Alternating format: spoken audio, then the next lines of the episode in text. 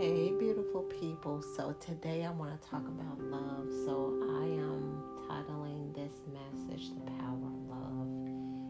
I love love. I do. It feels really good when you can open up your heart and love others, but it, it feels even more special when you can learn to love yourself. God created you all. And so many of you all don't love yourselves. You will criticize how you look and all of that. And I'm to tell you something. I picked up a little weight. And I remember looking in the mirror and I couldn't believe what I said. And I had to pay attention to what I was saying. I always tell you guys, be careful what you say. The words that you speak are so powerful. And I remember I looked at myself and I said, oh my good goodness, I got so chunky. Chunky little self. I got to get myself down. But you know, I thought about it and I kind of laughed it off and I said, Lord, I said, forgive me for speaking negative of myself. You know, I know what I need to do to get myself to where I need to be, but I do love myself. I do. And so I've been working on myself, get myself back on track. You know, so I'm so that's why the theme of this is called the power of love. You know, stop speaking ill will of yourself because you know, there's this little clause that we all see out there when they have these messages God is love. But did you know that love is the theme of God's heart? In fact, all his commands can be summed up to three commands. And I'm going to say them love God, love others, and love yourself. That's so important. We can learn to receive God's love for us. We are empowered both to both love ourselves and to love others. And I'm going to say it again. We are empowered to both love ourselves and to love others. You know, um, as we become implemented with so much of God's word in my heart, we can learn to set healthy boundaries in our life. Um, and I'm going to say that we will know ourselves, we will like ourselves, and we will be ourselves. So let me, I don't even think that made sense. So forgive me. So let me try to, let me repeat it a little bit better. As we implement healthy boundaries in our life, we will know ourselves, we will like ourselves, and we will be ourselves. And let me kind of explain that. You know, we spend a lot of times trying to be someone else instead of our authentic selves. And one of the things that I do love about myself, I cannot be somebody else.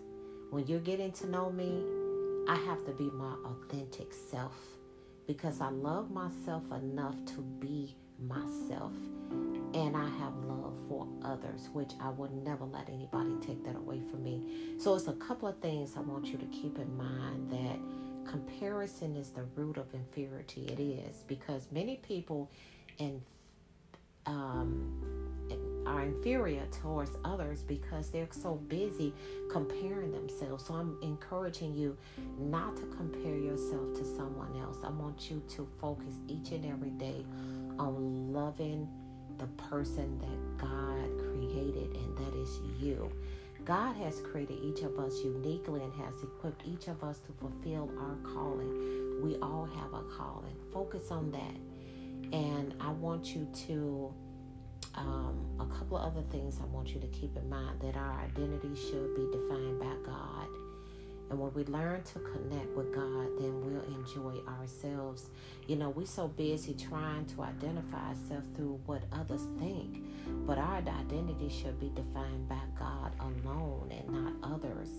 So, I am going to take us to the book of Ephesians, chapter 2, um, verse 10. For we are his workmanship created in Christ Jesus unto good works, which God hath before ordained that we should walk in them. Hmm. I love it. Did you know that we are God's masterpiece? Yes, He has created us anew in Christ Jesus so that we can do the good things He planned for us long ago. So I want you to love the person that God created. And if you have some things you need to work on them, honey, work on them. God is waiting on you. Get yourself right. Get yourself back on track so that you can be the person that God expects for you to be. And um, I'm going to say this that there are two types of approval one from people and the other from God. We want people to approve us, but if we become addicted to their approval, if we have to have it, and hey, we lose our freedom. We do. We have to learn to trust God for approval. That is what's important. So, I always have homework for you, and I'm sorry, this is how we grow. I want you to list five things you dislike about yourself and bring them to God in prayer. And I want you to ask Him to speak to you about those things and write down what He says or what you sense from Him.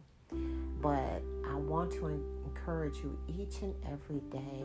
I want you to speak positive affirmations about yourself. You're beautiful. You are wise. God loves you. You are unique.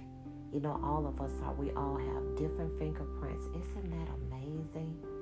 You know, you can have a twin that look just like you, but you both have different fingerprints identifying who you are. I love that. I do. So, love yourself, trust God, and just speak positive things over your life, okay? Have a good day, and I thank you for listening. God bless you guys.